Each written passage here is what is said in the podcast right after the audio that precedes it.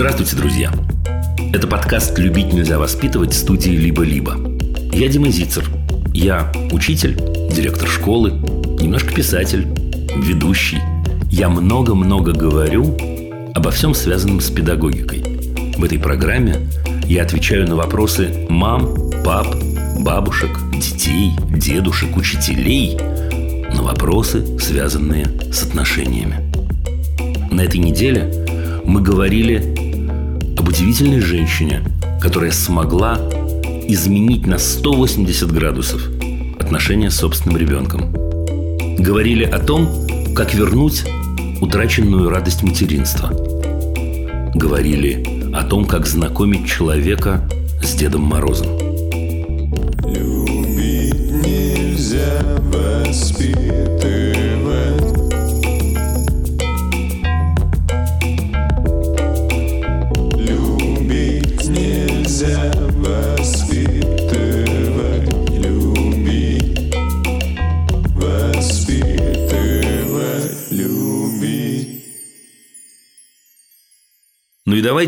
По-серьезному, как обычно, немного в начале, да? Совсем-совсем по-серьезному.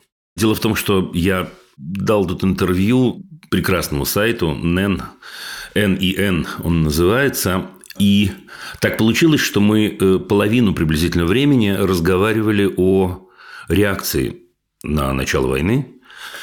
И знаете, очень-очень много разных на эту тему было отзывов. Я видел такой, знаете, шквал требований.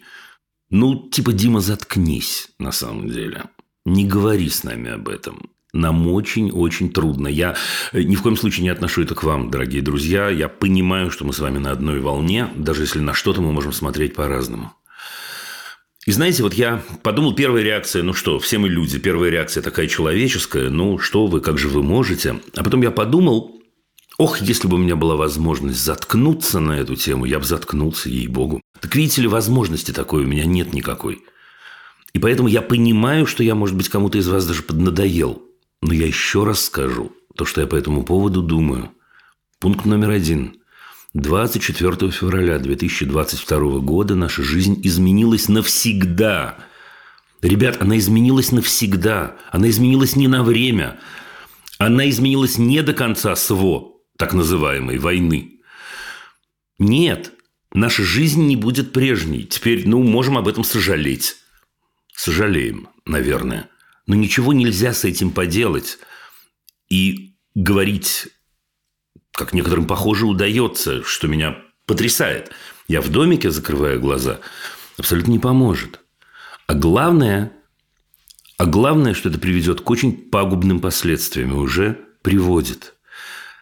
Конечно, нельзя, просто нельзя делать вид, что ничего не происходит. Да я даже не к гуманности э, взываю в этот момент, хотя э, для меня совершенно потрясающе, э, что человек может э, абстрагироваться от гибели людей, от смертей, от людей, лишенных дома, от людей, вынужденных находиться на холоде, без воды, без света, без еды. Меня это потрясает. Но дело даже не в этом. Но это же подобно червю сжирает нас. Сжирает нас каждую секунду. Психика наша так устроена. Знаете, меня про это тоже спросили. Дим, ну, что получается? Ты призываешь нас раскачивать собственную психику, но также и до психушки недалеко. Ребят, я в определенном смысле призываю нас раскачивать собственную психику. Я объясню, объясню еще раз. Если утром мы просыпаемся в той жуткой ситуации, в которой оказалось человечество, и мы чувствуем, что у нас все в порядке, мы должны, должны задать себе вопрос, что со мной не так. Дим, что с тобой не так? И мы должны отв- э, найти ответ на этот вопрос. И мы должны вернуться в состояние, соответствующее действительности. Находиться в состоянии, не соответствующем действительности, это как раз скорее для меня психическое заболевание. Спрашивают меня, ну что же, мы детям должны все время говорить, э, что они живут в кошмаре? Нет, мы взрослые. И это качество взрослых, ничего не поделаешь. Мы огромное количество тяжести должны взять на себя. И удары должны взять на себя. Вот такое время нам досталось. Время, между прочим, в приходе которого так или иначе есть наша ответственность. Всех, всех, всех. На сто процентов всех. Всех меня, всех. Э, я не использую слово «вина», потому что вина более жесткое слово, и нет, я не чувствую вины, а ответственность чувствую. И мне кажется, что если мы ее не чувствуем, надо поискать ее на самом деле, потому что мы не инопланетяне, мы не с другой планеты прилетели. Мы по мгновению волшебной палочки не оказались здесь случайно, не знаю, из другого измерения. Мы – это часть нас, ребят. Так, так вышло, так получилось. Теперь, если мы не можем найти в своем сердце сострадание, вообще-то это ужасно. Вообще-то надо бы его поискать. Если мы можем позволить себе один день не думать э, об убийствах в Украине, не думать о том, что происходит с детьми, со взрослыми, со стариками, с людьми, мы должны быть очень озабочены. Я, знаете, аккуратно сейчас выбираю слова, чтобы это не звучало слишком жестко. И в тот момент, когда, знаете, это же очень частая история сейчас, когда люди защищаются, они приводят самые разные аргументы. И аргументы совершенно потрясающие. Ну, один из них вы знаете хорошо, где вы были 8 лет. Где мы были 8 лет, где кто был 8 лет. Что это за вопрос? Что это имеется в виду? Это индульгенция от того, чтобы чувствовать сейчас?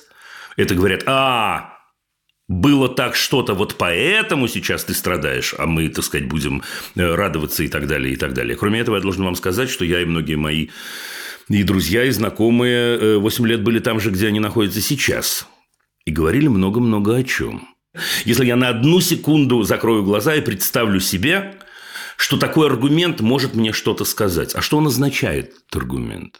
Что он означает? Из того, что происходит сейчас, что стало лучше, я не знаю, в Донбассе? Что он означает? Из того, что сейчас убивают людей, это так или иначе возродило каких-то других людей? Кроме защиты и лжи здесь нет ничего вообще.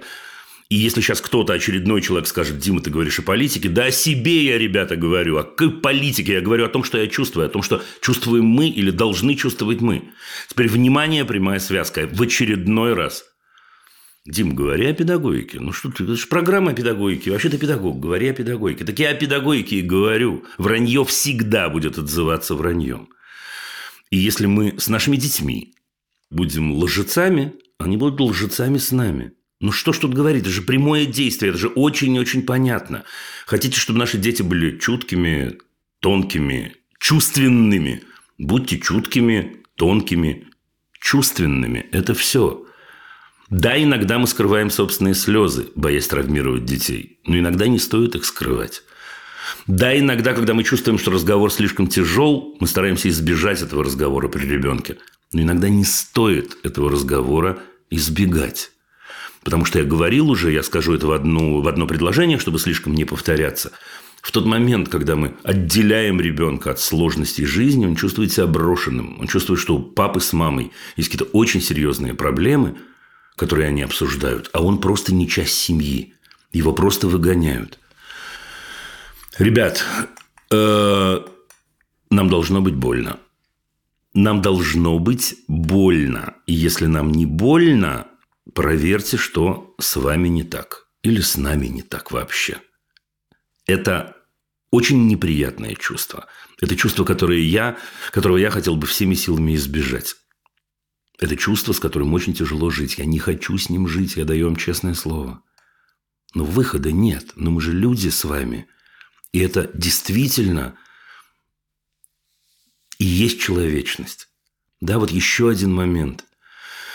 Э, в тот момент, когда ну, не знаю, меня зовут на какую-то вечеринку, ну, ну, и я не нахожу в себе силы туда пойти, или наоборот, я туда очень-очень хочу идти.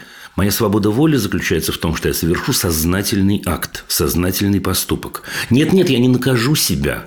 Но просто я, в отличие от животных, обладаю свободой воли. Я могу сказать, это неуместно сейчас идти в цирк. Я говорю вам о себе, я ни в коем случае не буду вас судить, э, в случае, если вы поступаете иначе. Мне правда кажется это очень-очень важным. Мне кажется, что более серьезного, хотя и страшного экзамена на человечность в нашей с вами жизни не будет.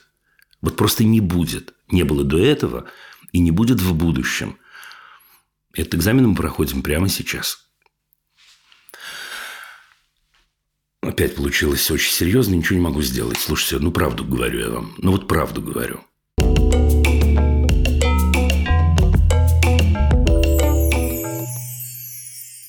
На линии у нас Прага и Ксения. Здравствуйте, Ксения. Здравствуйте, Дима. Тяжело начать после такого выступления. Так и мне тяжело. Слушайте, ну мы сейчас с вами ничего, раскрутимся. Ничего не поделаешь. Мы все время, видите, Ксения дорогая, еще не знакомая или уже почти знакомая. Ну что поделаешь, ну, мы на таком фоне живем. Поехали, все норм. Вот как раз мой вопрос связан и с человечностью, и с чуткостью, со страданием, и как раз вот, как вы сказали, фон. Вот все вот эти вещи, о которых вы сейчас сказали, я уже год, у меня есть такая идея, я как раз и хотела с вами обсудить. Давайте обсудим. Я работаю в музыкальной школе, и вот я общаюсь с детьми, то есть это вот 5 лет и вот старшие, там, ученицы 16. И когда я общаюсь, я заметила, что уже на уровне общения ребенка с родителем, ребенка там с мамой или с папой, очень часто у них проскальзывает, что родители к детям относятся вот как к объектам или как э, они хотят, чтобы дети были воплощением их каких-то таких родительских mm-hmm. фантазий, представлений.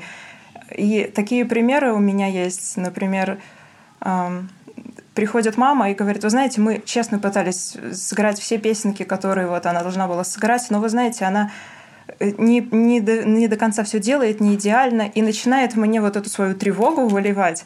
И я говорю, слушайте, давайте сначала мы урок проведем, я вам потом все скажу, я должна сначала посмотреть, как это, что.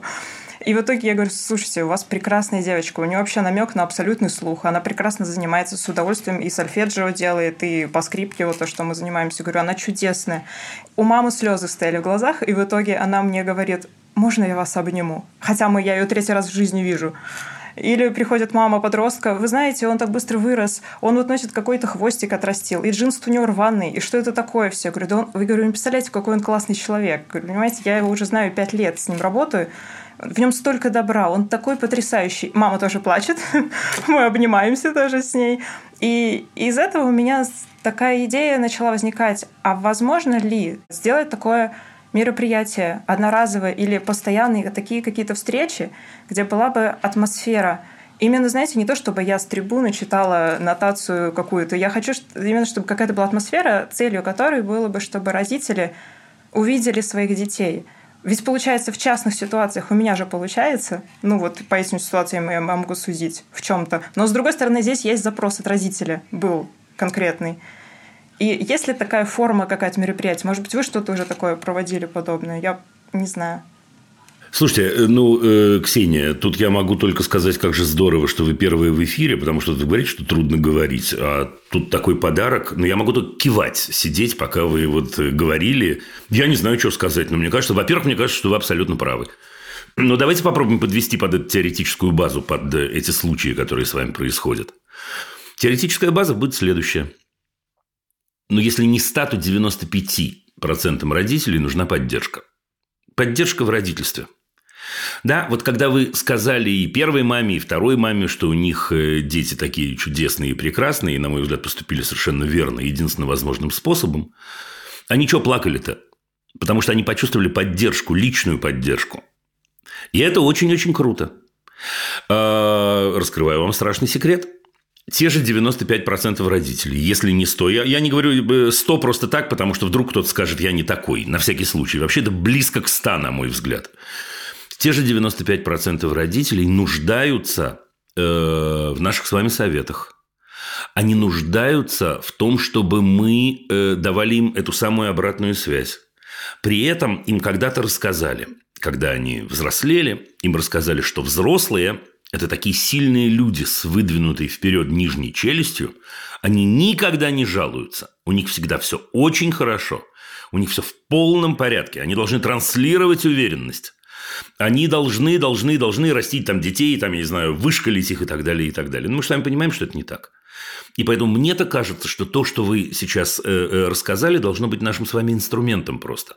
Инструментом, который мы используем обязательно вне зависимости от э, заказа. Называется этот инструмент положительная обратная связь. Первое. Второе. Поскольку вы профессиональный педагог, явно педагог э, умный, э, еще можно родителей предупреждать, что бывает на самом деле от того, что они предпринимают те или иные шаги. Ну вот, например, вы рассказываете о маме которая э, с девочкой учила подряд все песенки там, и так далее, и так далее. Расскажите, что от этого бывает. Вы же знаете, что от этого бывает? От этого бывает отказ от инструмента, от этого бывает э, желание избежать урока всеми силами, от этого бывает перенос э, неприятных ощущений от занятий с мамой на вас. От этого много чего плохого происходит. Расскажите, они не обязаны об этом знать. Вы не думайте, что они об этом знают. И то, что они об этом не знают, не делают их плохими. Ну, у нас с вами такая профессия, у них другие профессии, может, они в них понимают э, лучше всех на свете. Поэтому, мне кажется, это здорово-прездорово.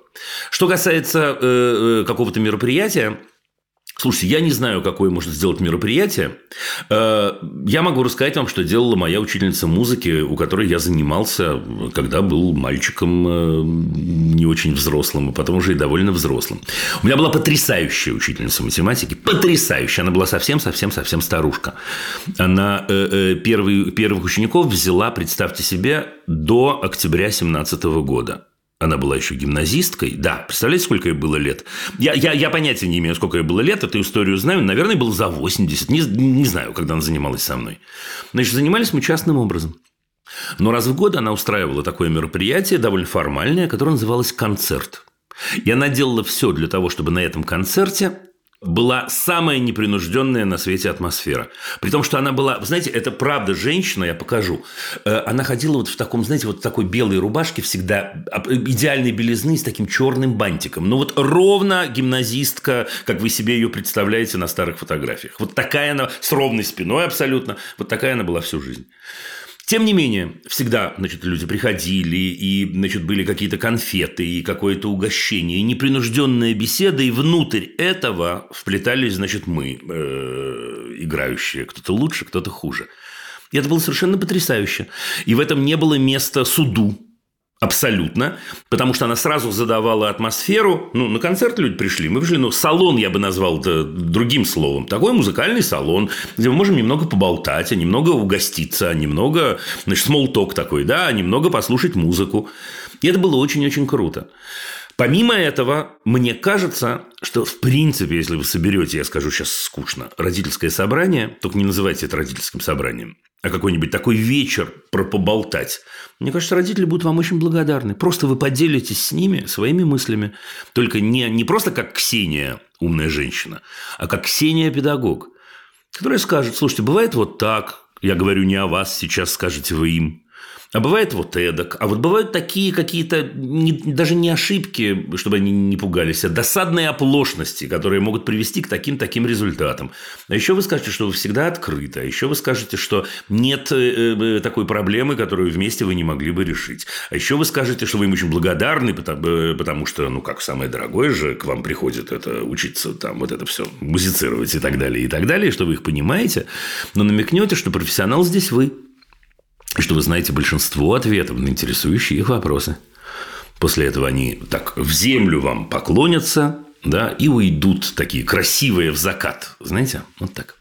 Спасибо большое. Я думаю, поддержка нужна не только родителям, но и вот молодым педагогам, потому что иногда еще какая-то неуверенность была. И меня один тут папа натолкнул, он мне позвонил и говорит, вы знаете, мне нужен педагогический совет. Что мне сделать? И тут я поняла, есть уже запрос, и мне доверяют, это безумно приятно. И Ксения, вперед! Конечно, Спасибо. да. Ну как, кто если не... Есть еще один такой момент, знаете, вот такой, мне он помогает всю жизнь. Слушайте, кто если не мы с вами? Кто, кто если не мы с вами? Но они, это правда, это не то, что такой пафос. Но они реально будут биться, бедняги, понимаете, как угу. рыба об лед и, да. и, и, и, и мучаться. Ну, а если мы с вами можем им так легко помочь, что не помочь-то? Да? Хорошо, буду пробовать. Точнее, не пробовать, а сделаю это, да, спасибо. Делать, делать, делать. Удачи вам, пока-пока. Прощаюсь с вами. Спасибо большое. До свидания.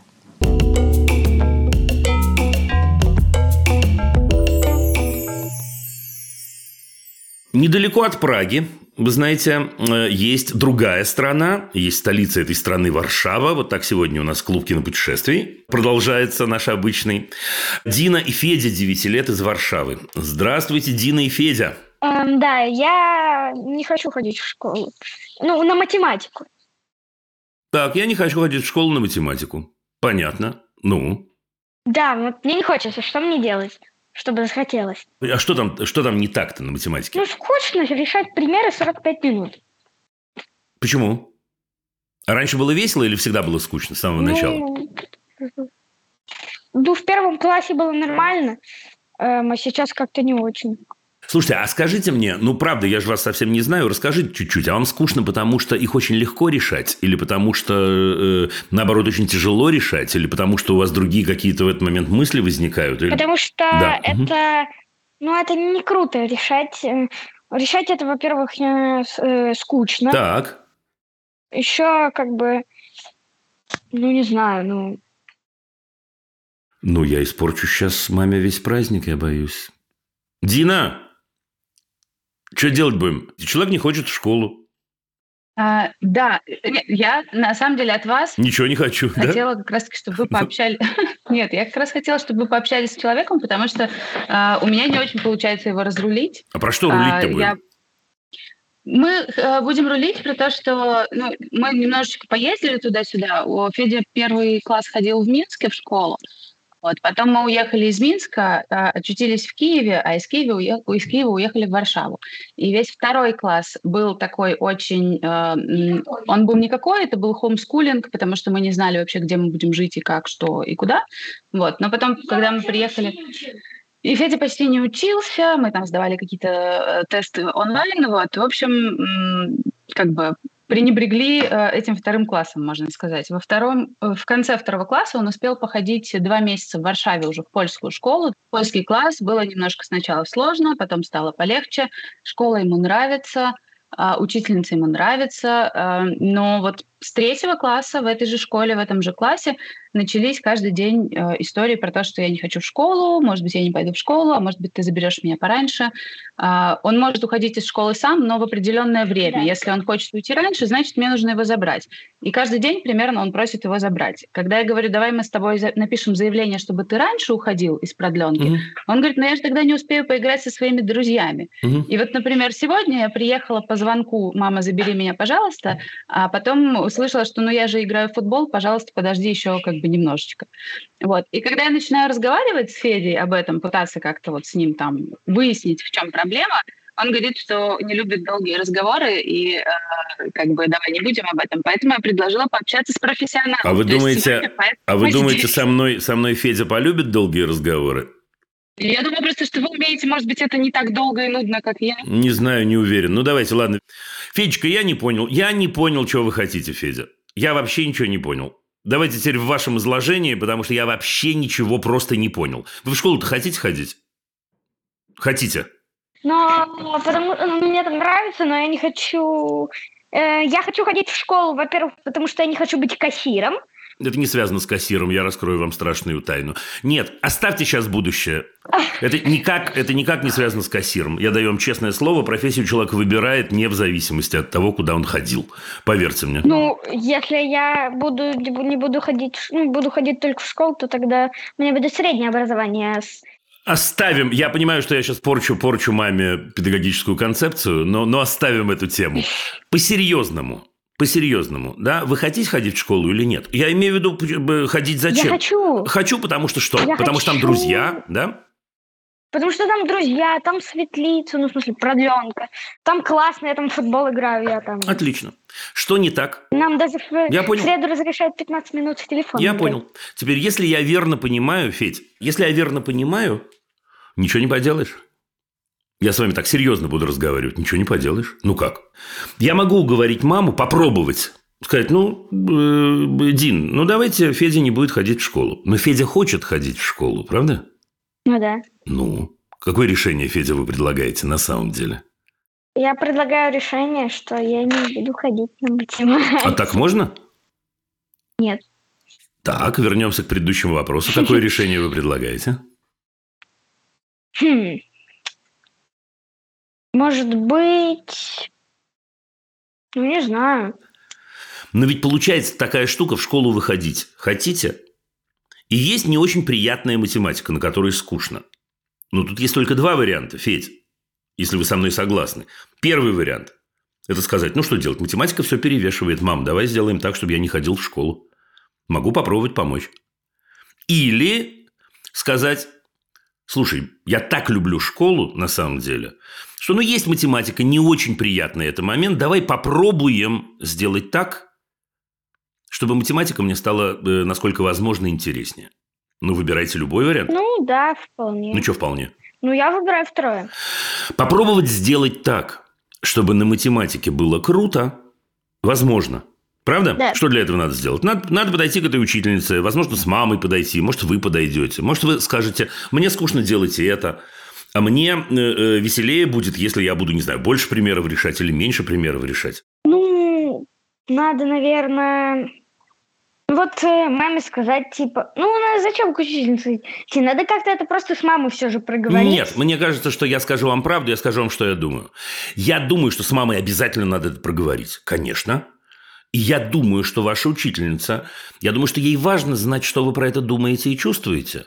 Если она хорошая учительница, а я... Ну да, мы можем с мамой, конечно, сходить в секретариат, попросить, чтобы позвали эту учительницу мою. Мне надо, мне, на- мне кажется, Федь, мне кажется, что вы человек, человек серьезный, человек умный. и Мне кажется, что это очень важно донести свое ощущение, свое состояние до учителя. Мне кажется, ей это будет важно. И уверяю вас, вы с ней разговаривали когда-нибудь про это вообще или нет? Ну, нет, по-моему, мама не говорит. Федя, Федя, Федя, мой вам совет, вы, конечно, можете им не воспользоваться, а можете воспользоваться. Мой вам совет, проговорите это с мамой и сходите еще до Нового года, сходите заодно с Новым годом, поздравите ее. Сходите, поговорите, посоветуйтесь. Это же ее работа. Ну да, Да, как ее зовут? пани Мария. Ну, Мария Габрыш. Пани Мария. Вот ты скажешь, да, уважаемая пани Мария, скажешь ты ей. Значит, э, так и так. Хочу с вами посоветоваться, пани Мария. Мне бывает скучновато. Что вы мне посоветуете? И честное слово, может быть, пани Мария скажет такое, что мне и в голову прийти не может, потому что я вообще не учитель математики. Понимаете? Да. Да, но у нас классная руководительница, то есть она преподает физкультуру, математику, При- тем более, язык, тем более, даже информатику. Тем более, дружище, тем более, вам и карты в руки. Тем более. Дорогой друг, я с вами прощаюсь. Удачи вам. Пока-пока.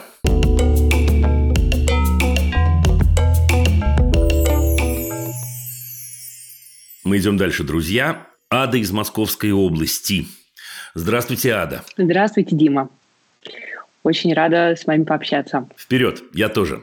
У меня такой предновогодний вопрос. Есть дочка Хлоя, ей 2 года 9 месяцев. И это будет первый Новый год, ну, достаточно осознанный для нее. Осознанный. Да, да, да, да, да. Я, когда была маленькая, я обожала Новый год. Моим родителям прекрасно удавались новогодние чудеса. Ну, знаете, вот эта вот история, когда ты весь э, новогодний вечер проверяешь под елкой, там точно ничего нет, никто не выходил из комнаты, и в полночь там появляется, и это чудо, это, конечно, Дед Мороз. Ну, без вариантов. В общем, им Да. это легко удавалось, и э, чудеса происходили постоянно, все кайфовали, получали огромное удовольствие. Мгм. А, Так. но дело в том, что мой муж Дима, он а, абсолютно не праздничный человек, и за 16 лет совместной жизни, а, в общем, праздничная атмосфера на любых праздниках у нас сошла на нет совсем. Ну, то есть его это фрустрирует, ну вот, ну вот такой вот он человек. А, он, он не дарит подарки, я тоже перестала дарить, чтобы ему не доставлять э, дискомфорта. И, но, но сейчас же Хлоя, мы же не можем ее оставить без подарка Согласен. без, подар- без подарков, тем более там а, активное участие принимают мои родители, те Те самые люди, которые умели хорошо организовать э, праздник. Мгм. Так. Да-да-да. Вот. И, собственно, а, подарки, ладно, подарки будут. Елочку мы уже нарядили. Э, Тут выяснилось, что она уже что-то знает про Деда Мороза. Мгм. Так. А я понимаю, что без поддержки мужа, ну, я совершенно одна не вывезу историю с, э, с вот этими сюрпризами, волшебством и Дедом Морозом. Почему это? Ну, если, если честно, эм, я уже сама привыкла к такому... Ну, когда 16 лет живешь с человеком, для которого праздник – это каторга, э, праздничная мышца, она как бы тоже атрофируется. И я понимаю, что я не готова эм, ну, вот так вот одна все это вести, и э, мне даже иногда начинают казаться резонными его доводы о том, что, ну, слушай, ну, ну, это же обман. Я думаю, ну, блин, ну, вроде да, Эм, ну, ха-ха-ха. А, Ад, а, а в чем вопрос-то? Вопрос в том, как быть с Дедом Морозом. То есть все-таки э, заставить себя э, как-то э, собраться с силами и эту игру э, организовать и поддерживать, э, либо... А вы что хотите-то? Э, я, с одной стороны, хочу, чтобы малышке было классно. Чтобы ей было весело. Ну, сделайте. С другой, с другой стороны, я не хочу, знаете, чтобы это было каким-то таким вымученным. Это вот как когда муж, когда муж мне пытался дарить Я- я- подарки. Э, Ну, но не надо, него вы же не муж, ну подожди, ну ада, ну ада, ей-богу, ну при чем тут, ну муж, не хотите страдать, не страдайте. Нет, нет, так я, я, это, слушайте, ну какой вопрос, такой ответ. Да, значит, смотрите, у меня есть новость номер один. У вас свои отношения с Хлоей. Свои. Они не имеют отношения к вашему мужу. Это звучит странно, но у вас свои отношения. У мамы и у папы свои отношения с ребенком. У каждого. В силу разных причин мама и папа могут объединяться. Ну, так и ребенок с мамой может объединяться, и с папой может объединяться. У вас свои отношения. Это важный, приважный момент. Э, Я понимаю, что так или иначе, ну, папа, конечно, влияет на то, что происходит дома. Еще бы. Но мне кажется, вам надо взвесить, чего вы хотите в ваших личных отношениях. В ваших личных, Ада, в ваших личных, не в ваших семейных. У них есть Ада и Хлоя, две девочки. Нет, две, две девочки будут классно тусоваться на праздниках, но вот Дед Мороз. Не тусуйтесь.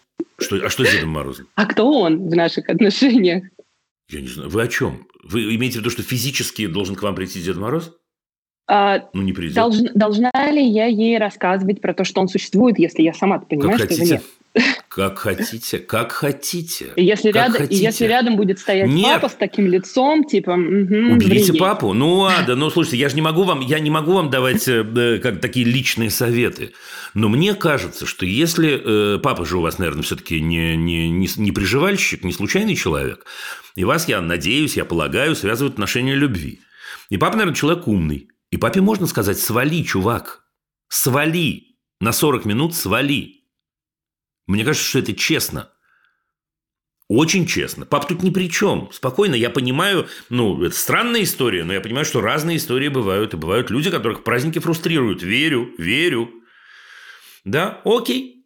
Теперь это ваши отношения. Вы имеете право, на мой взгляд, вы имеете право у мужа попросить, э, чтобы ваши отношения с Хлоей развивались так, как они развиваются. А его будут развиваться так, развиваются его. Это история номер один. Теперь про Деда Мороза, слушайте, э, этот замут сумасшедший, э, э, я вообще не понимаю. Вы сказки-то ей читаете? А, ну, нет, скорее, скорее не сказки. Какие-нибудь? Нет, нет. Или сразу, как закалялась сталь?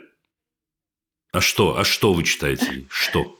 Ну, мы читаем Чика Брики, мы читаем Магнию Барто, она очень любит у нас. Ну, вот такое что-то. То есть вы сознательно лишаете ребенка «Подождите волшебного мира». Вот папа как раз говорит, я хочу читать ей Пушкина, и он ей на Новый год дарит э, книжки э, со сказками Пушкина. Уже купил. Уби- Я, я уберу, я, давайте сделаем вид, что я не слышал про Пушкина, да, О- о- окей. Ну, это отдельная тема, могу рассказать, почему я не фанат э, в этом возрасте читать Пушкина, но это д- другая тема. Слушайте, мне кажется, вы не, не, не с этим позвонили, но раз мы вышли на эту тему, я скажу. Мне кажется, мир волшебства и мир сказок – это мир очень-очень важный для человека возраста Хлои. Это очень-очень важно. И про колобка важно, и про говорящих животных важно, когда лисичка с зайчиком или с волком разговаривает. А, И про волшебство, про волшебную палочку, и про ковер-самолет, и про все остальное. И Дед Мороз вообще-то вписывается в эту концепцию на 100%. Теперь, внимание, я не полезу в вашу семью, я даю вам честное слово. Если вы говорите, мы обеими ногами стоим на земле, у нас нету ни колобка, ни лисички, ни, э, э, сказать, я не знаю, зайчика говорящего, ни волшебной палочки.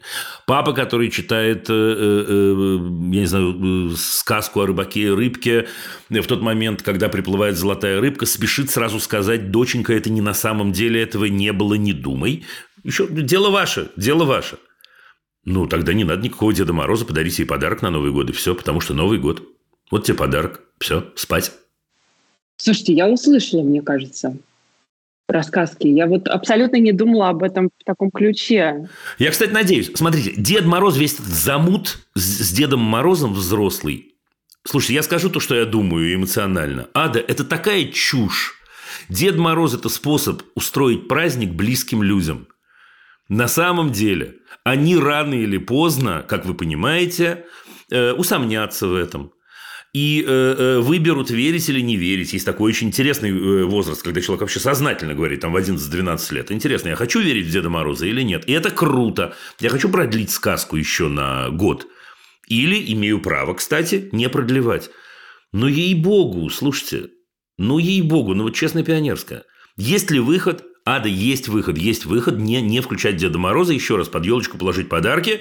Это подарки от нас э, с папой. Или от меня, или от папы, или от нас обоих, там не знаю как. Но еще раз, это отношение с близким человеком. Это отношение... Можно, мо- можно, скажите мне, мо- можно обойтись без поцелуев между любовниками? В теории, наверное, да. На практике Конечно, можно. Что на практике? А что на практике? Ничего, можно. Можно. Очень жалко. Э, Можно обойтись без ласки? Конечно, можно. Конечно, можно. Но это же мои отношения, да, это же наши отношения, мы так выражаем собственную приязнь, собственное э, влечение, э, желание сделать близкому человеку приятно, желание зажечься от него и почувствовать его тепло, и чтобы он почувствовал мое тепло. Это такой кайф. Эк, куда нас занесло, а? Но мне кажется, про сказки про Деда Мороза то же самое. Ваши отношения, Ада, ключ – это ваши отношения. Ваши личные. Мне так правда не, кажется. не думала об этом в таком разрезе. И, и сейчас очень много, знаете, поднялось таких каких-то тоже светлых детских воспоминаний. Я понимаю, правда, а, чё- а чего это мы без сказок? Как же так? И кайфаните, сами кайфаните, кайфаните от этого. Да, кайфаните Точно от кайфану. этого. Вот на короткий промежуток, тем более, что действительно сейчас я, это не исключает того, что с чего я начал сегодня программу, фон дикий, но маленькие радости у нас могут быть только от близких.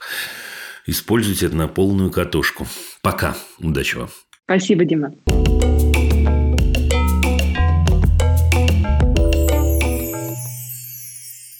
Э, Краснодар и Татьяна из него. Здравствуйте, Татьяна.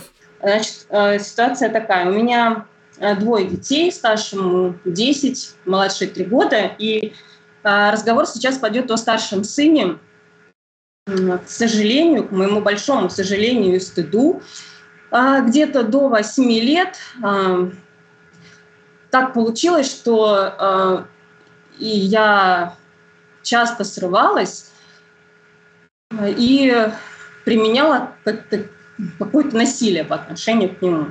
Ну, то есть я могла его обозвать э, каким-то словом, ну, нехорошим. Я могла его ударить. Э, Я могла заставить делать его то, что он делать не хочет. Ну, это даже вот... ну, я сказала, ешь, значит, ешь. Я сказала, одевай это. Я сказала, мы пойдем туда-то. Ну, вы поняли, да, о чем я говорю? Я понял, конечно. А, вот. Где-то это прода- продолжалось где-то, да, до 7-8 лет. Потом я осознала, что так жить больше нельзя. Это, это самый дорогой человек в моей жизни, и все это сошло на нет. И теперь у меня другая крайность. А теперь я... Извините, очень тяжело. Да все в порядке. У нас времени сколько хотите. Давайте, смело, все нормально. Правда. Теперь получается так, что я душу его своей любовью. Я по тысяче раз в день могу сказать ему, что я его люблю, что он мне очень дорог.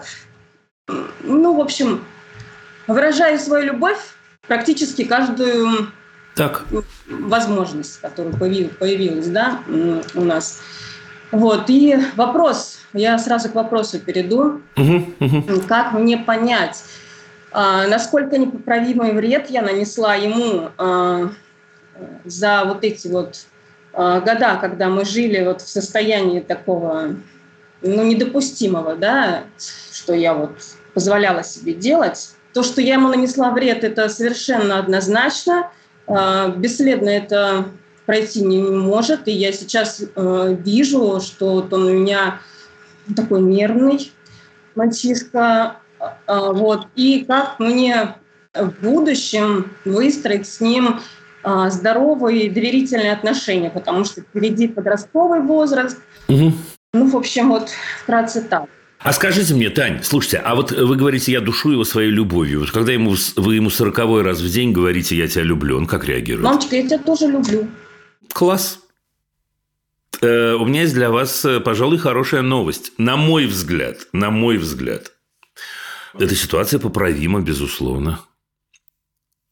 Знаете почему?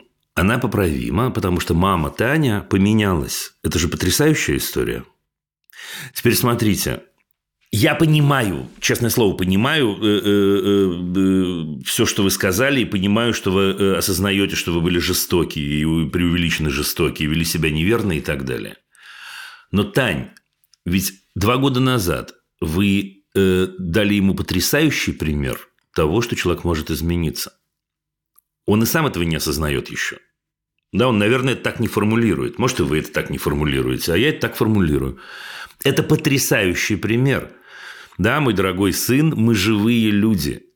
И наша человечность заключается в том, что мы можем поменять точку зрения. Мы можем измениться, это в наших силах. Знаете, бывают такие э, мужики в основном, да, которые говорят, а мне меняться поздно, что мне меняться, я взрослый уже. Ну и болван. Ну и болван.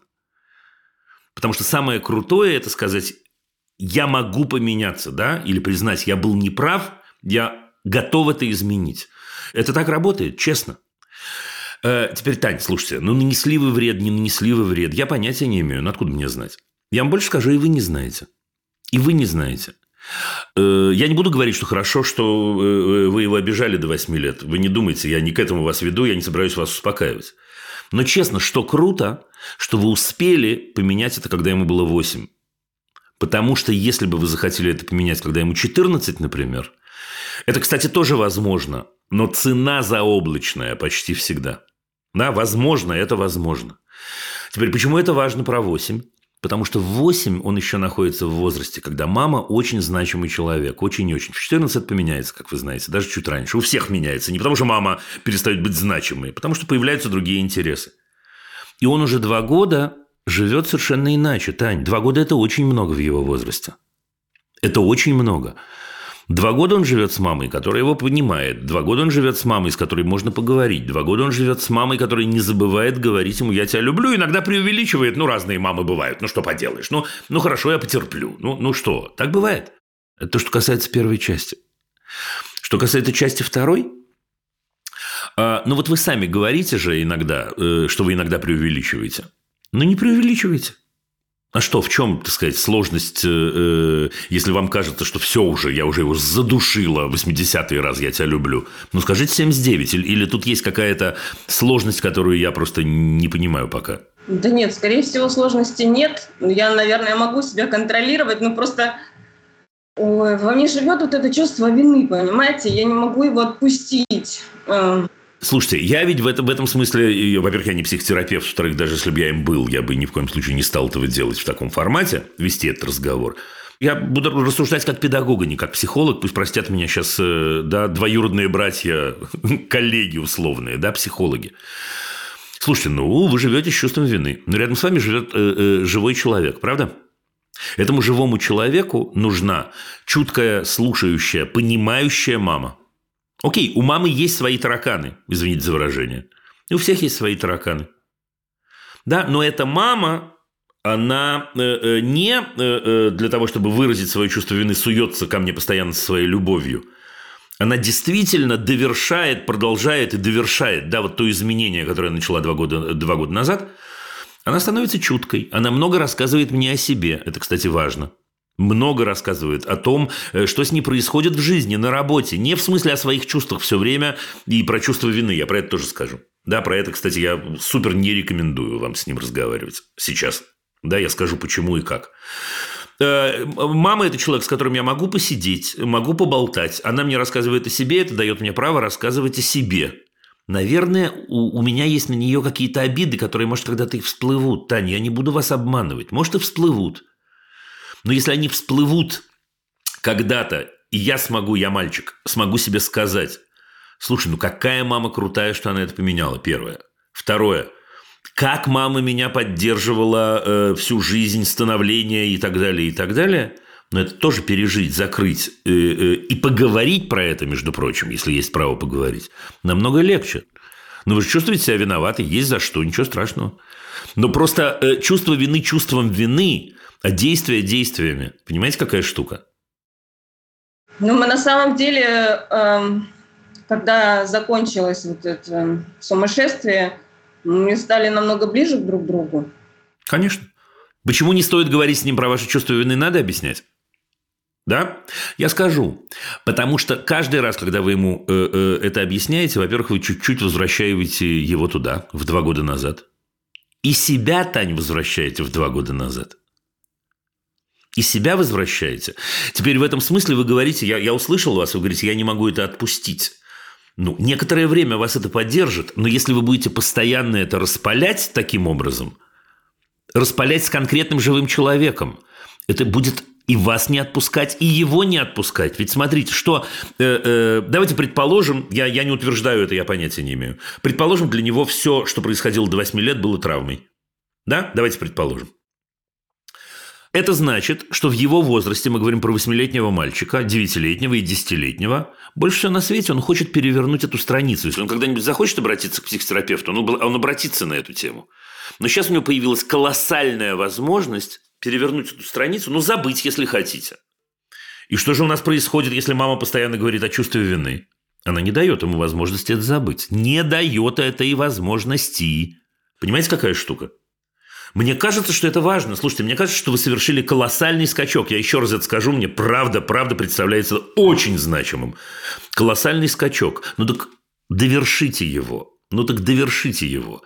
Ну оградите его в этом смысле, своего замечательного мальчика, от себя. Вот. Все, любовь тут ни при чем. Любовью вы его не задушите, не переживайте. А чувством вины, кстати, можете. А, Дима, э, можно я скажу, да? Я Давайте. очень часто прошу у него прощения. Кончайте. Я поняла уже, да. Я уже поняла, что это... Все, все, у вас новая жизнь, новая, Тань, новая жизнь. Новая. Вы, вы, вы, слушайте, вы пример для очень многих, Таня, даем честное слово. Потому что вы пример того, что человек, э, э, умный человек, умная женщина, умная, сильная, тонкая, может взять и поменять. Все, эта страница перевернута. Дайте ему спокойно взрослеть, без маминого чувства вины, без того, что мама все время просит прощения, но надо иногда просить прощения. И он в этот момент тоже учится просить прощения, учится тому, что это не стыдно, учится тому, что это прикольно просить прощения, что так устроены отношения и так далее. Прошлое все дайте, дай, умоляю вас, дайте ему выйти из этого. Он вернется, это вернется, вы не волнуйтесь, да, вернется, он когда-нибудь захочет с вами про это поговорить, если у вас будет право про это говорить. И вы поплачете, и скажете, как вам трудно было это поменять. И вы попросите прощения один раз – если для него это будет актуально. Да, но нам со своей актуальностью, ну, нефиг к ним соваться все время, понимаете? Да, я поняла, Дима, спасибо большое. Да? Я прям в восторге, Тань, честное слово. Я в восторге, спасибо вам большущее, что вы рассказали про это, потому что эта история очень личная, она очень значимая, я даю вам честное слово, вот для всех, кто ее слышит сейчас. А для многих еще и действенно, значит. Что знаете, сколько у меня писем бывает? Дима, я не могу поменяться, наоборот, да? Я не могу поменяться, я срываюсь на своего ребенка. Вчера было только, да, вот не знаю, успеем сегодня сообщение взять или нет. Э, э, не могу поменяться, срываюсь на своего ребенка, а хочу такого счастья материнства, боже мой, что же делать? И приходит Таня и говорит, нет, ты можешь поменяться, голубушка моя. Можешь поменяться. Это больно, но можешь. Очень жаль, что несколько лет назад я вас не знала. И я не знала, что можно просто кайфовать от родительства. Господи, дай бог подольше, Тань. Все, мы все успели, и слава богу. Ура, ура. Я с вами прощаюсь. Желаю вам всего самого прекрасного. Кайфуйте от родителей. Взаимно. Спасибо.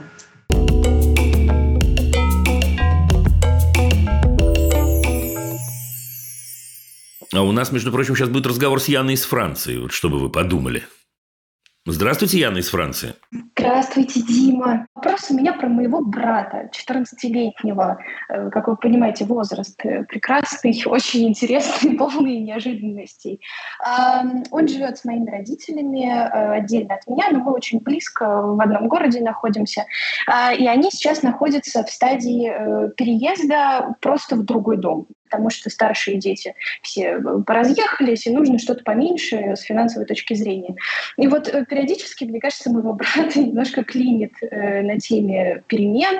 Конкретный пример. Э, были на просмотре дома, я тоже присутствовала, э, и у него прям вот с, первого, с первой секунды он еще ничего не увидел, ничего еще не произошло, но у него начинается такое замыкание, он говорит, а, все плохо, мне не нравится, говорит, всякие плохие слова, говорит, лучше бы вообще уехали куда-нибудь подальше, чем в таком доме жить, и лучше бы мы пошли в другую школу, хотя он говорил специально, что не хочет в другую школу, он хочет остаться с, рядом с друзьями и так далее. Вот, и тут у всех происходит что-то интересное. Я пытаюсь э, как-то его поддержать и успокоить, увести его от родителей, потому что у родителей тоже происходит интересное, они сначала его уговаривают, потом расстраиваются, мама почти э, плакать начинает, потом все злятся и говорят, да что ж такое-то, ты можешь перестать, что ж такое неблагодарный, ну короче говоря, всех замыкает абсолютно. Мне очень интересно, как я могу взаимодействовать с ним, с 14-летним человеком вот в таком состоянии. Это такая первая сторона вопроса. Вторая, чтобы я могла сказать родителям, чтобы им тоже было немножко легче, потому что мне кажется, что нервы у всех на пределе. Э, Про родителей не знаю пока, но может и родиться что-нибудь у нас. А с ним... У вас хорошие с ним отношения? О, Да, я, я стараюсь, да, да. Не, ну хорошие, но вы, но вы друзья, проще говоря. А, мы начали становиться друзьями, скажем так. Я тоже много слушала вас, и вы говорили, что нужно его просить, э, сходи со мной куда-нибудь, пожалуйста. И вот я начала, и мы недавно даже э, ходили с ним. Пошло ужинать. дело. Да, и это было замечательно, да. Колоссально. Слушайте, я знаете, что бы сделал, Ян? Я бы, э, на самом деле, во-первых, не дожидался следующего просмотра дома, потому что там точно рванет. Я не люблю быть, э, как это, э, провозвестником плохих новостей, но у меня нет выхода. Рванет, рванет. Мне кажется, если вы еще разочек с ним пойдете вдвоем гулять куда-нибудь, ну или не обязательно гулять, может, в гостях он у вас будет, спросите его, чем, чем вы можете ему помочь. Просто впрямую спросите его, чем вы можете ему помочь. Потому что, ну, мы же понимаем, что с ним происходит, правда? Да его корежит.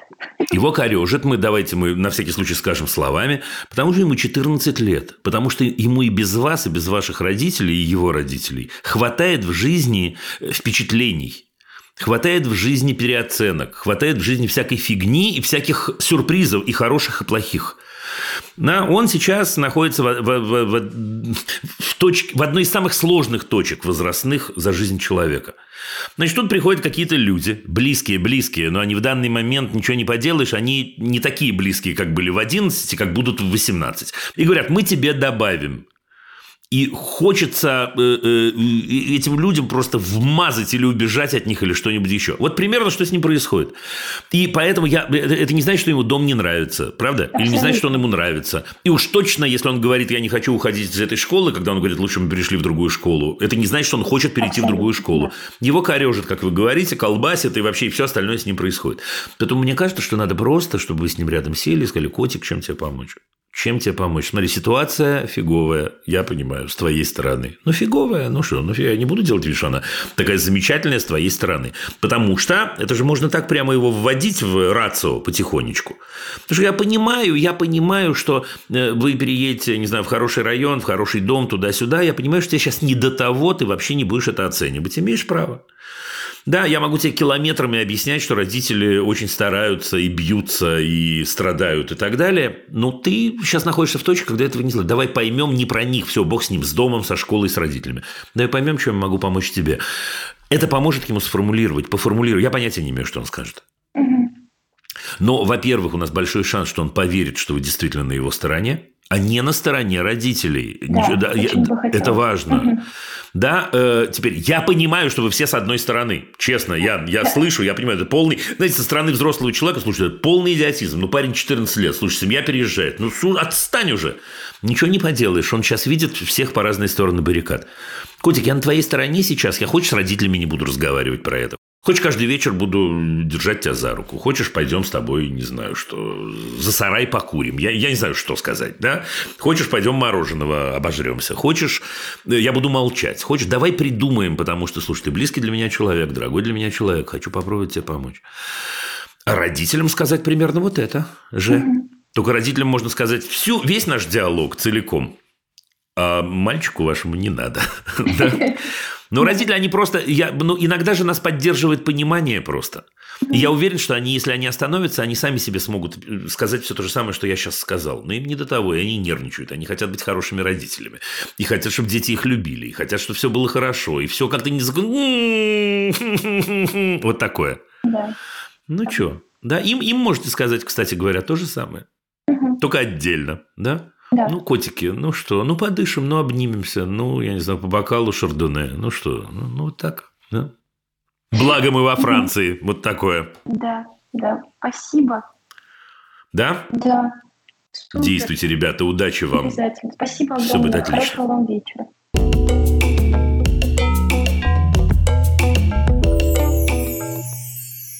И у нас завершающий диалог с Мариной из Германии. Ну, вообще, сегодня просто мы, у нас ни одна страна не повторилась. Э, Потрясающе. Привет, Марина. Здравствуйте, Дима. А, Вопрос у меня про школу. А, Мы живем в Германии, дочка здесь родилась, пошла в школу. Сейчас ей вот через пять дней будет 8 лет, она во втором классе. Заранее поздравляю. Спасибо. А, К моему большому удивлению, наверное, разочарованию, хоть школа и как бы хорошая вроде как, но концепт абсолютно такой же, как у меня был еще там рядом с Советским Союзом. То есть есть оценки, есть домашние задания, эм, есть эм, оценивание поведения по э, шкале цветов красный, желтый, зеленый. То есть Мгм, желтый, мгм. кто-то разговаривает, переходит на желтый. Дочка у меня еще ни разу не была на других цветах, что меня, в принципе, даже немножко пугает. Эм, Да, если она Так. если она остается в продленке, там обед, они гуляют обычно на улицу, в здание потом заходят строем, ну, таким, собираются, идут колонной. Сильно. Ну, вот такие вот вещи.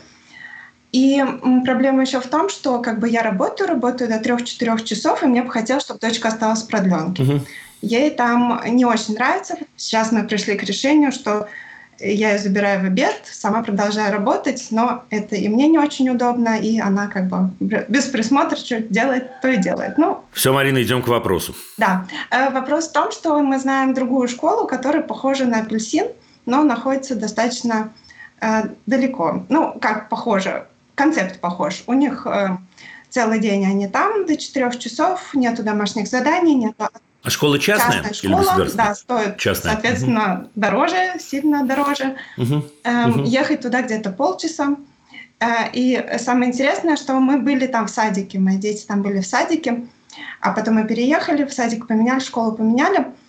Вот. И я ее спрашиваю, может быть, ты хочешь прийти в эту школу? А она говорит, нет. Она говорит, нет, потому, потому Мгм. что здесь мои друзья, э, они очень много играют после школы, ходят друг к другу в гости. Эм, И вот как бы мне хочется ребенку сделать лучше, но немножко страшно сделать шаг, потому что это придется и возить каждый день, и лишить ее, может быть, какого-то общения, которое у нее сейчас есть. Понял. Марин, да я, я скажу на мой взгляд, э, что делать.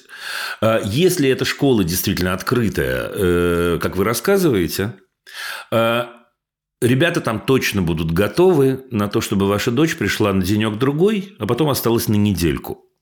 Ну, практически точно они будут готовы. Я хорошо знаю коллег в мире, э, которые занимаются ну, какими-то вещами в том же направлении, которым занимаюсь я или занимаемся мы.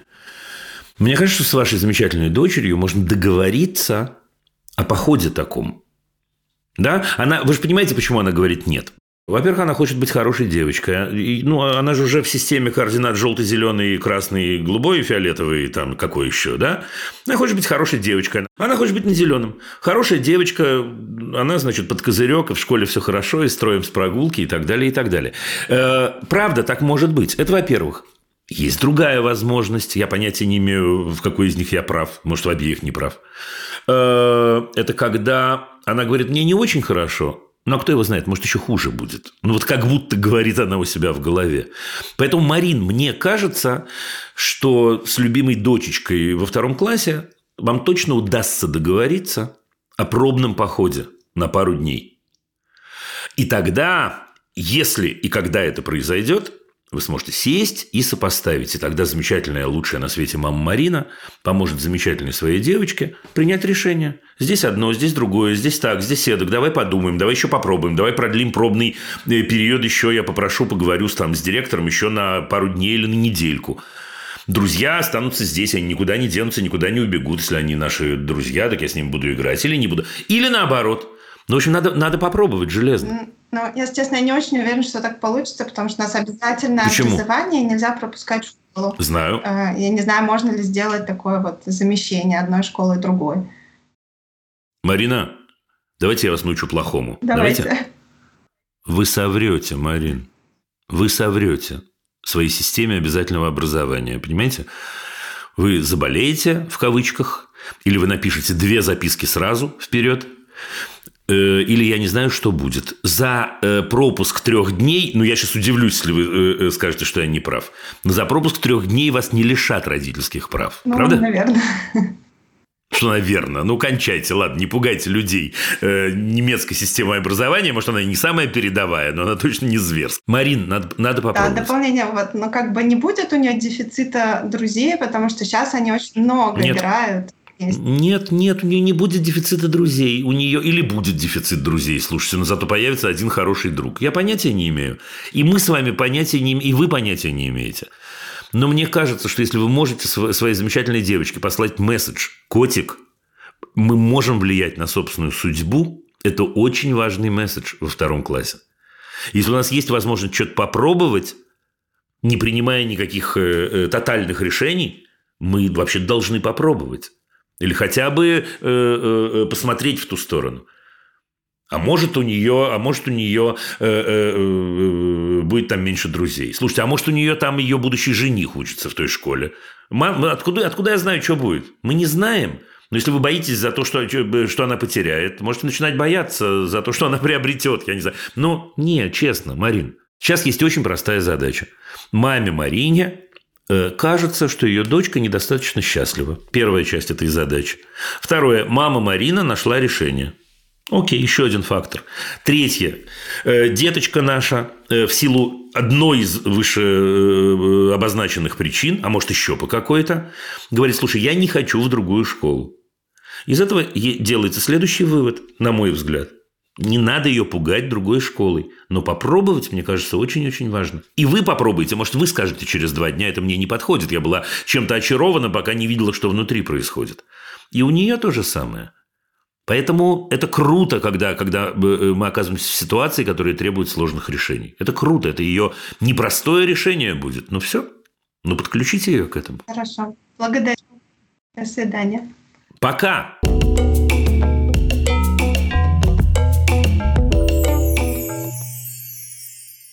Дима и команда «Либо-либо» привет! Я учусь в 10 классе в государственной школе. На переменах все туалеты забиты курящими от 6 по 11 класс. И туда не попасть – это проблема. Понимаю. Сама я не курю, э, но к людям с этой зависимостью отношусь спокойно. Какие есть гуманные инструменты решения проблемы? Решали ли вы в вашей школе э, каким-то образом подобный вопрос? У меня есть возможность поговорить с администрацией, если найдется адекватный метод. Школа сравнительно небольшая, все на виду, возможности прятаться в другом месте или каждый раз выходить на улицу у курящих электроники нет. Пишет Алена. Ох, Алена, слушайте, у меня есть вообще-то ответ на ваш вопрос, но... э, не, ну расскажу, как есть. Хотел сказать, но меня будут ругать, не будут ругать, не будут ругать, не знаю. Значит, смотрите, мне кажется, что этот вопрос, как и все э, э, остальные э, вопросы в образовании, нужно рулить честно. Вопрос, чего администрация вашей школы хочет. Скажу вам по секрету, сделать так, чтобы дети не курили в туалете, технически возможно. Безусловно, возможно. Это решаемо, дежурство учителей, там всякое и так далее, и так далее. Я, конечно, сталкивался с этой проблемой. И не раз, и не два, и не пять. Решать это можно разными способами. Значит, если школа, в школе принято разговаривать, эту проблему можно решать открыто. Значит, э, э, во всем моем опыте э, я решал ее следующим образом. Ну, сейчас точка, в которой меня некоторые взрослые будут ругать. Мы говорили о том, что мы не возьмем на себя труд лишать человека зависимости. Вот вы говорите про зависимость или бороться с чужой зависимостью. Мы скажем так, если это зависимость, если тебе важно курить, А Мне кажется, мы должны сделать эту историю официальной. Значит, официально эту историю можно сделать, как вы понимаете, в этом возрасте только с приобщением родителей к этому разговору. Ничего тут нельзя поделать. Если для человека важно курить, значит, в этот момент он может, вероятно, поговорить об этом с близкими. Ребята, я хочу курить, я не могу не курить, невозможно для меня не курить. Значит, что с ним происходит дальше? Я просто вам расскажу, как э, э, это бывает дальше. Дальше это бывает следующим образом. Если э, родители дают человеку письменное разрешение на курение, дальше, кстати говоря, внутри школы это невозможно сделать, это можно сделать только на улице, особым образом и так далее, и так далее. Но дальше надо думать о том, как и каким образом обеспечены люди возможностью курить. Теперь, забегая вперед, я скажу вам следующее. По моему опыту, в возрасте от 6 до 11, пишете вы, от 6 до 9 класса э, люди курят совсем не потому, что у них зависимость. Но вот честно, это выбор. То есть задача, мне кажется, что задача школы и задача администрации школы или совета управления, если он у вас есть, сделать эту ситуацию ситуацией осознанного выбора. Это первый и очень важный пункт. Второй пункт. Я должен вам сказать, что я лично категорически против того, чтобы люди курили в туалете. С какой стати? С какой стати в туалет ходят совершенно за другим? Вы не должны, вы и ваши коллеги по школе, попадать в ситуацию, когда вы думаете два раза, сходить вам, извините, пописать или не ходить. Эта история невозможная. Это на 100% ответственность администрации. Третье, самое печальное. Я понимаю, что мой совет может вам не подойти все, что я говорил до этого, но вы и сами это понимаете, потому что вы задаете конкретный вопрос, вот, не знаю, в школе апельсин, да, э, э, э, решалось ли это? Решалось, решалось. Решалось. И, к слову сказать, в тот момент, когда люди оказывались перед открытым выбором, серьезным выбором, когда можно про это разговаривать, это кончалось тем, что один или два ученика, причем в возрасте 18 лет, получали такое право на курение. Вот так. Не знаю, ответил я или нет, но надеюсь, что да.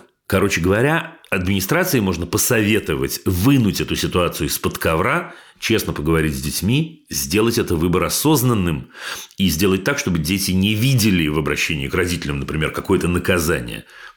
Разговаривать, про все разговаривать, и про это тоже можно разговаривать.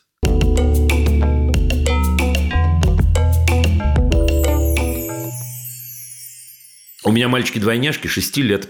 В школу планируем отправиться в следующем учебном году. Мальчишки абсолютно разные, в некоторых вопросах противоположные. В этом смысле здорово, это здорово и интересно. Они иногда соперничают, но умеют помогать друг другу. Педиатры и воспитатели настойчиво советуют отдавать в разные классы. Отдавать, о, это отдавать. Мы с моим мужем, конечно, имеем право настоять на том, чтобы они пошли в один класс. Но, возможно, мы что-то упускаем. Может, есть смысл идти в разные классы.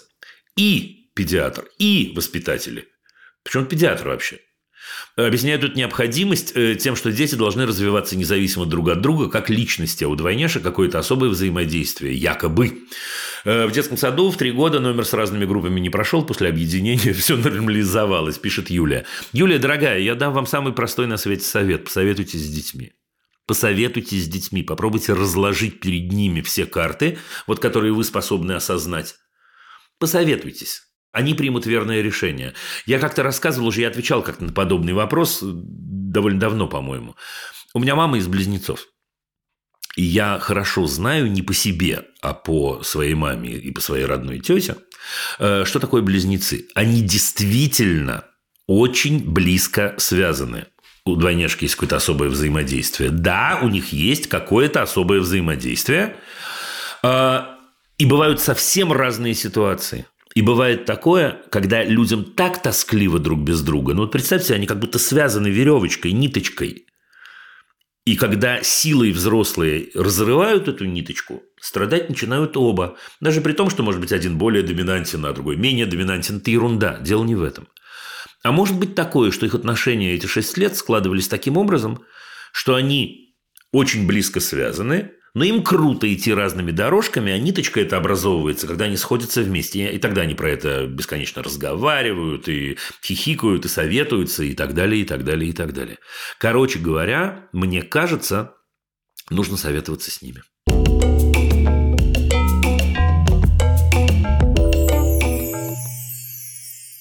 Э, Добрый день, Дима. Вопрос пока теоретически, хочу заранее подготовиться. Как вы считаете, нужны ли карманные деньги детям и с какого возраста? Когда они сами уже спрашивают или ранее года в три. По сути, на что эти деньги ребенок тратит? Ведь если у нас общий бюджет, то ребенок просто может попросить то, чего хочет. Спасибо, Полина. Полина, спасибо за вопрос, вы сами на него ответили. Если у вас общий бюджет, если у вас не бывает такого, э, что кто-то из родителей может сказать, я зарабатываю деньги, а ты, если вы не меряетесь зарплатами, если вы понимаете, что бюджет принадлежит семье, если ребенок часть вашей семьи, то тогда мне кажется, что деньги – это такая штука, которая возникает по запросу. Конечно, вы же пользуетесь семейным бюджетом, и ребенок может пользоваться семейным бюджетом. Это, безусловно, не исключает того, что человек должен учиться с деньгами обращаться. Это другая тема. Вернее, не, не просто не исключает, а это идет рука об руку с тем, что человек должен учиться обращаться с деньгами. Я много про это говорил, наверняка еще поговорю. Но короткий ответ – мне кажется, что нет. Если семья э, устроена правильно, никакие деньги, особенно с трех лет, карманные, у ребенка быть не должны.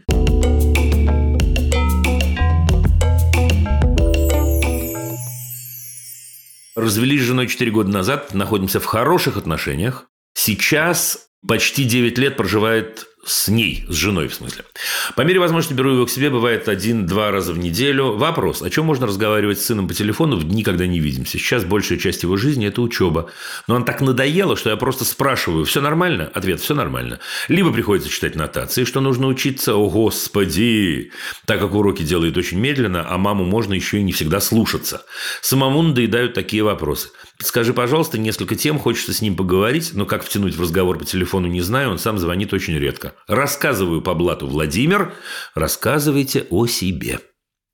Вы звоните-то на самом деле для того, чтобы пообщаться, и для того, чтобы эта связь сохранилась. Вот вы позвонили, расскажите, что вы видели, расскажите, с кем вы подружились, расскажите, может быть, даже, что вы ели, расскажите про это, и он вернет вам то же самое. Первая часть. Вторая часть. Перестаньте читать нотации по телефону. Потому что он не просто будет звонить вам редко, как сейчас, или очень редко. Он просто перестанет вам звонить, как только у него появится эта возможность. Кому хочется разговаривать с человеком, который читает нотации? Видите, вы говорите, приходится читать нотации, что нужно учиться. Сколько раз ваш сын в 9 лет это слышал? Он знает, что нужно учиться, ему папа для другого нужен. Практически точно. Да? Хорошо.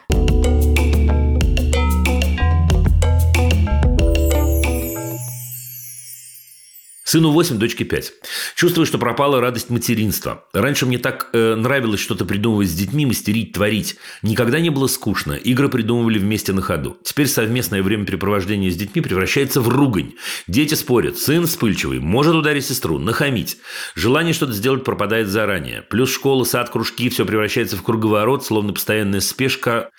Эм, в итоге чувствую напряжение, спешку, раздражение ругань, хамство и удары сына, та-та-та-та-та-та там, понимаю, что общее настроение дети перенимают, это еще больше раздражения у них, выходит замкнутый круг, не понимаю, как его разорвать. Муж чудесный вносит долю спокойствия и разумности в семью, все равно не могу разорвать этот круг. Ругань, спешка, раздражение, работа, быт, все вместе. Муж говорит, что дети взрослеют, перенимают поведение других, но в нашей семье мы показываем другой пример. Нас не принято хамить и бить.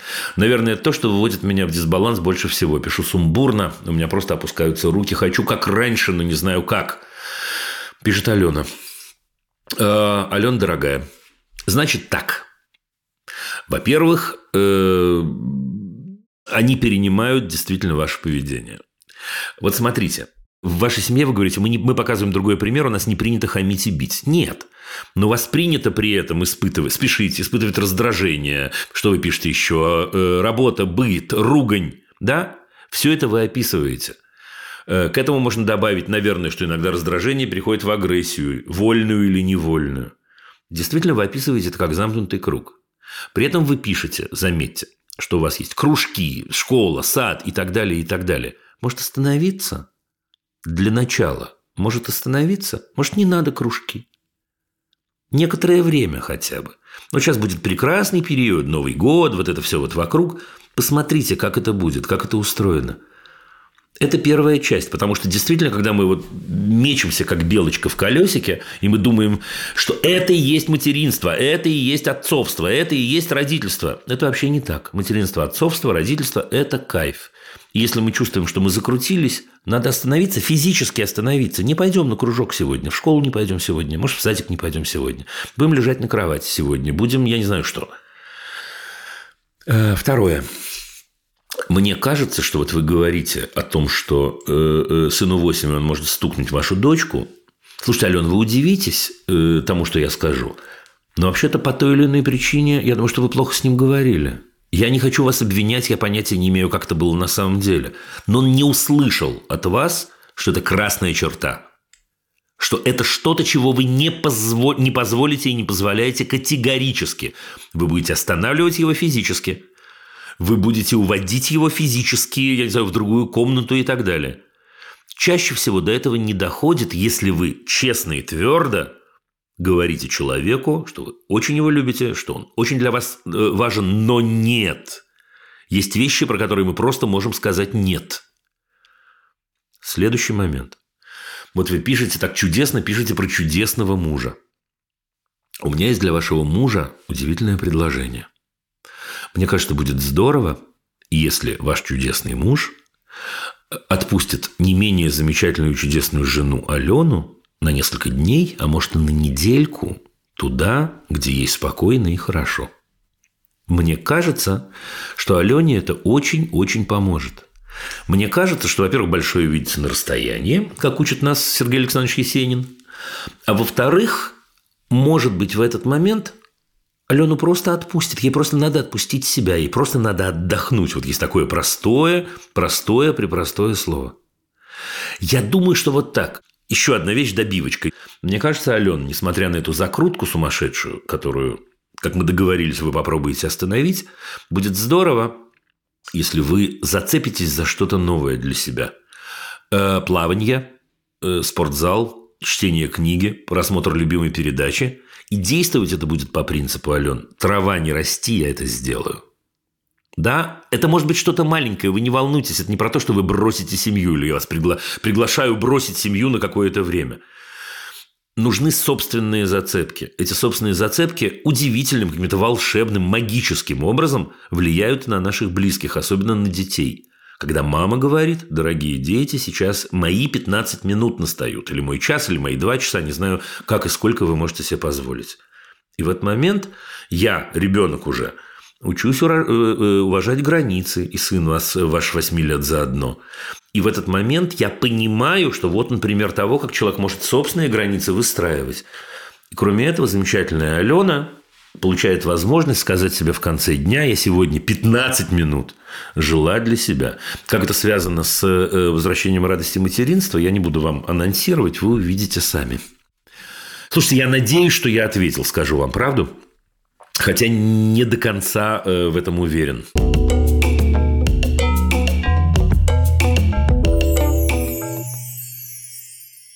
Через неделю у нас будет последний эфир этого года. И в этом последнем эфире этого года я обещал вам сюрпризы. Я подтверждаю, будет сюрприз. А еще, а еще мы ответим на самые разные вопросы, возможно, связанные с Новым годом. Ну, как, например, сделать так, чтобы ребенок не лопнул от оливье? Или можно ли при детях э, выпивать? Или э, э, как запустить салют э, таким образом, чтобы не напугать бабушку, не разбить окно? Обнимаю вас, дорогие. Спасибо. До следующей недели. Ну вот и все. Вопросы можно присылать через Google форму в описании выпуска.